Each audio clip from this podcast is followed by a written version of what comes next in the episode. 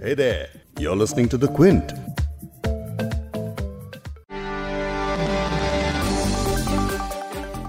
सत्ताईस अक्टूबर को भारत अमेरिका के बीच एक अहम मीटिंग हुई इस मीटिंग में अमेरिका के secretary of state Mike Pompeo और secretary of defence Mark Esper ने अपने भारतीय काउंटर पार्ट के साथ basic exchange and cooperation agreement यानी कि बेका पर हस्ताक्षर किए अब ये तो हो गई खबर, लेकिन इस बिग स्टोरी पॉडकास्ट में हम हमेशा की तरह समझेंगे खबरों के अंदर की खबर। यानी भारत अमेरिका के बीच हुई इस बैठक में सबसे अहम है टाइमिंग वो इसलिए क्योंकि इस वक्त अमेरिका में चुनाव की तैयारी चल रही है और ट्रंप या बाइडेन दोनों में से किसी के हाथ में सत्ता जा सकती है।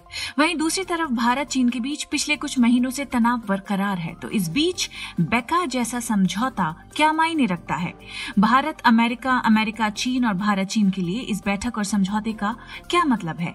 आज के पॉडकास्ट में इन्हीं मुद्दों पर तफसील से चर्चा करेंगे। क्विंट हिंदी पर आप सुन रहे हैं बिग स्टोरी हिंदी मैं हूँ फबीहा सैयद। पॉडकास्ट में आगे सुनिए ओआरएफ के डिस्टिंग्विश्ड फेलो मनोज जोशी को।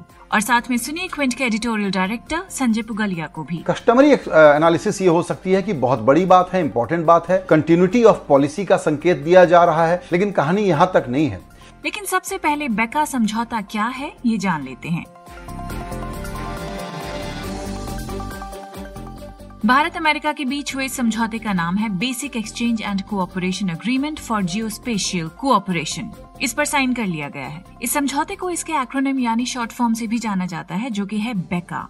इस समझौते के तहत भूस्थानिक सूचनाएँ एक्सचेंज की जाएँगी। दोनों देश मैप नॉटिकल और एरोनॉटिकल चार्ट कमर्शियल और दूसरी तस्वीरें satellite image geophysical geomagnetic और दूसरे डेटा को एक दूसरे के साथ शेयर कर सकते हैं। उदाहरण के तौर पर रक्षा संबंधी सैटेलाइट डेटा साझा होंगे। रियल टाइम डेटा शेयर किए जाएँगे। किसका बेड़ा कहाँ है, ये सूचना एक दूसरे को मिसाइल टारगेट के लिए जानकारी साझा की जाएगी। आसान भाषा में कहें तो डिफेंस को लेकर संवेदनशील और क्लासिफाइड इन्फॉर्मेशन को अब दोनों देश आपस में शेयर कर पाएँगे। समझौते पर हस्ताक्षर के बाद दोनों देशों के विदेश मंत्री और रक्षा मंत्री ने एक प्रेस कॉन्फ्रेंस की। भारतीय रक्षा मंत्री राजनाथ सिंह ने प्रेस कॉन्फ्रेंस में कहा कि दोनों देशों के बीच मिलिट्री कोऑपरेशन सही दिशा में आगे बढ़ रहा है। रक्षा मंत्री ने कहा कि 2016 में लेमोआ और 2018 में कॉमकासा साइन करने के बाद आज बैका पर हस्ताक्षर करना उसी दिशा में एक बड़ी उपलब्धि है। अब लेमुआ और कॉमकासा क्या है आप सोच रहे होंगे? ये दोनों बैका से पहले हुए डिफेंस पैक्ट्स हैं, इनके बारे में भी आपको आगे बताएँगे। फ़िलहाल इस प्रेस कॉन्फ्रेंस में और किसने क्या कहा वो जान लीजिए।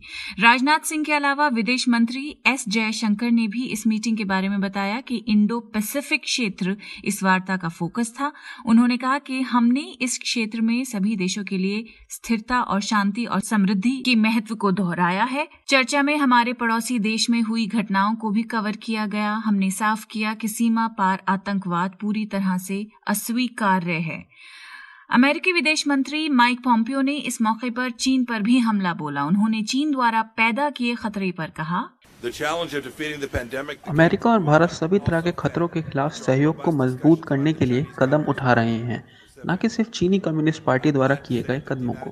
पिछले साल हमने साइबर मुद्दों पर अपने सहयोग को बढ़ाया। हमारी नौसेनाओं ने हिंद महासागर में संयुक्त अभ्यास भी किया है। अब कुल मिलाकर बेका को किस तरह समझा जाए? ये समझौता भारत के लिए क्यों और कैसे मायने रखता है? रक्षा मामलों के एक्सपर्ट मनोज जोशी से समझते हैं। बेका ओनली मींस बेका भारतीय डिफेंस के लिए तभी मायने रखती है जब इसे कोमकासा और लेमोआ के साथ देखा जाए। इसका मतलब यह है कि हमारे पास एक बेहतर इंडो यूएस रिलेशनशिप के बिल्डिंग ब्लॉक के इन एग्रीमेंट्स के रूप में मौजूद हैं। अलग से अगर इन एग्रीमेंट्स को देखा जाए तो ये इतने अहम न लगे जितना इनको बताया जा रहा है। लेमोआ। की बात करें तो उसकी वजह से इंडो यूएस के डिफेंस रिलेशनशिप का स्कोप काफ़ी बढ़ा है। जहाँ तक बेका का सवाल है तो जियोसेफिकल इंफॉर्मेशन जिसकी हर कोई बात कर रहा है इसके बारे में कहा जा सकता है कि यूएस अब हमें ये इन्फॉर्मेशन दे सकता है। इसका मतलब है कि इस इन्फॉर्मेशन को एकदम प्रिसाइज टारगेटिंग के लिए इस्तेमाल किया जा सकता है। ताकि सैटेलाइट और जियोसेफिकल की दुरुस्त मालूम हो पाए। एक्यूरेट लेकिन चीन के साथ हालिया विवाद के बीच इस समझौते को कैसे देखा जाना चाहिए? I don't think it holds any significance for the मुझे नहीं लगता कि इस वक्त चल रहे एलएसी विवाद को लेकर यह समझौता कोई अहमियत रखता है। हम किसी वॉर लाइक सिचुएशन में नहीं हैं न ही किसी तरह के युद्ध के होने की संभावना है। लेकिन ये जो बैका की डील है वो परसेप्शन बनाने के लिहाज से काफ़ी अहम समझौता है। हालाँकि ये एग्रीमेंट्स हमने एल गतिरोध के दौरान ही साइन किया है और जब ये सब हो रहा है उसी दौरान यूएस के सेक्रेटरी ऑफ़ डिफेंस और सेक्रेटरी ऑफ़ स्टेट भी यहाँ मौजूद हैं। तो मेरे हिसाब से ये काफ़ी अहम बात है। I think that is significant, certainly. तो जैसा आपने मनोज जोशी को सुना कि परसेप्शन बिल्डिंग के लिए ये टू प्लस टू कैसे अहम है अब इसे जरा अमेरिका में होने वाले चुनाव के संदर्भ में भी समझिए। ऐसे समय में जब अमेरिका में चुनाव हो रहे हैं दो भारी भरकम अमेरिकी सचिवों का भारत आने का मतलब क्या हो सकता है? इस पर सुनिए क्विंट के एडिटोरियल डायरेक्टर संजय पुगलिया क्या बता रहे हैं। कस्टमरी एनालिसिस ये हो सकती है कि बहुत बड़ी बात है इंपॉर्टेंट बात है। कंटिन्यूटी ऑफ़ पॉलिसी का संकेत दिया जा रहा है अमेरिकी स्टैब्लिशमेंट के द्वारा कि चुनाव अपनी जगह है, कोई हारे जीते, हम दोनों के संबंध तो बायपार्टीजन है, इसी प्रकार से चलते रहेंगे। लेकिन कहानी यहाँ तक नहीं है। विदेशी मामलों के एक बड़े स्तंभकार हैं केपी नायर। उनका ये कहना है कि इस वक्त अमेरिका के डिप्लोमेटिक सर्कल्स में ये चर्चा चल रही है कि माइक पॉम्पियो अपना पॉलिटिकल करियर बनाने के लिए, अपना सीवी ठीक करने के लिए ये काम कर रहे हैं, क्योंकि शायद वो 2024 का अमेरिकी राष्ट्रपति का चुनाव लड़ना चाहते हैं। लेकिन क्या उनको पता है कि ट्रंप उनको कंटिन्यू करेंगे? क्या मार्क एस्पर को पता है कि उनकी कंटिन्यूटी अगले शासन में बनी रहेगी अगर ट्रंप जीत के आते हैं तो? और अगर बाइडन आ गए तो पॉलिसीज़ पलट भी तो सकती हैं। माना कि भारत और अमेरिका के बीच में जो करार हुआ है, उसके ब्रॉड कंटूर नहीं बदलेंगे, लेकिन क्या प्रायोरिटी होगी? दोनों में से कोई भी आ जाए जीत के, वो तय होगा इस बात से कि चाइना के साथ उनकी क्या प्रायोरिटी होने वाली है। चाइना के साथ अगर वो रिश्ते डिफाइन कर देंगे, उससे ही ये पता लगेगा कि भारत के साथ रिश्तों में क्या बदलाव आने वाला है, कैसी कंटिन्यूटी रहने वाली तो बेका अग्रीमेंट साइन हो चुका है, लेकिन क्या अपनी तरह का ये पहला अग्रीमेंट होगा?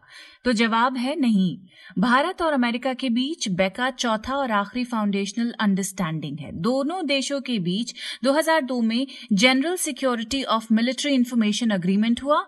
उसके बाद 2016 में logistic exchange memorandum of agreement यानी लेमोआ साइन हुआ। उसके बाद 2018 में communications compatibility and security agreement यानी कॉमकासा साइन हुआ। और अब इसमें बैका भी जोड़ लें तो ये कुल मिलाकर चार एग्रीमेंट्स है जो भारत और यूएस के बीच सिक्योरिटी को लेकर साइन हो चुके हैं।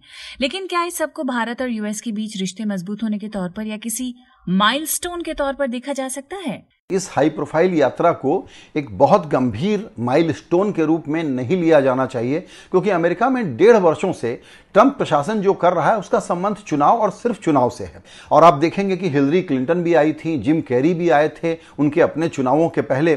तो एक प्रकार से ये एक रस्म हो जाएगी कि जिसको भी आगे का चुनाव लड़ना है, वो भारत के साथ एक बड़ी सामरिक चर्चा ज़रूर कर ले। वहाँ के इंडियंस के लिए भी एक अच्छा मैसेज जाता है। न्यूमरिकली महत्वपूर्ण हो या ना हो, एक चुनाव का टॉकिंग पॉइंट तो बनता ही है। लेकिन अब समझने की कोशिश करते हैं, डिबेट यह है, ट्रंप कहते हैं कि बाइडन चाइना के दोस्त हैं। बाइडन कहते हैं कि चाइना के साथ तो रिश्तों को आपने अजीब तरीके से हैंडल किया है। ट्रंप आने वाले शासन में अगर जीत के आते हैं तो दोबारा वो चीन के साथ जो सख्ती दिखा रहे हैं, वो बरकरार रखेंगे, इसकी कोई गारंटी नहीं दी जा सकती, क्योंकि वो युवावी के समर्थन में खड़े थे, वो शी जिनपिंग को बधाई दे रहे थे। इसी प्रकार ट्रंप बताते हैं कि बाइडन तो चाइना के कितने हमदर्द रहे हैं, उसका वो वीडियो वहाँ पर रिलीज़ कर रहे हैं। बाइडन की पॉलिसी में और ट्रंप की पॉलिसी में मेन फ़र्क क्या होगा? ट्रंप ट्रांजैक्शनल है, लेकिन बाइडन बात करेंगे रूल बेस्ड ग्लोबल ट्रेड की। ट्रंप आइसोलेशनिस्ट हैं और नेशनलिज्म का हल्ला मचाते हैं। बाइडन बात करेंगे कि कैसे ग्लोबल ऑर्डर को बहाल किया जाए। तो जो अमेरिका पहले चीन के साथ कोऑपरेशन और कंपटीशन की बात करता था, वो अमेरिका अब कंपटीशन से कन्फ्रंट्रेशन की तरफ़ आ गया है। तो ग्लोबल ट्रेड और खास करके चाइना से ट्रेड, जब ये उसको एक्सप्लेन कर देंगे कि हम क्या करने वाले हैं चीन के साथ संबंधों में, उससे ही ये पता लगेगा कि भारत उस पूरे गेम में कहाँ पर है। भारत की आइसोलेशन में कोई पॉलिसी ट्रंप या बाइडन के संदर्भ में डिस्कस करना अभी इस सेंस में प्रीमेच्योर होगा कि दोनों के इंपेरेटिव्स वहाँ क्या होते हैं मैंडेट कैसा आता है, इस पर काफ़ी कुछ निर्भर करेगा। संजय जी का ये special programme breaking views India और अमेरिका के बीच इन अग्रीमेंट्स को कवर करने के ऊपर है। इसका लिंक आपको शो नोट्स में मिल जाएगा और इस स्टोरी की बाकी डेवलपमेंट्स और खबरें आपको द क्विंट क्विंट हिंदी की वेबसाइट्स पर भी मिल जाएँगी। इस पॉडकास्ट के एडिटर हैं संतोष कुमार और इसे प्रोड्यूस किया है फबेहा सैयद ने। अगर आपको बिग स्टोरी हिंदी सुनना पसंद है तो क्विंट हिंदी की वेबसाइट पर लॉग ऑन कीजिए और हमारे पॉडकास्ट सेक्शन का मज़ा लीजिए।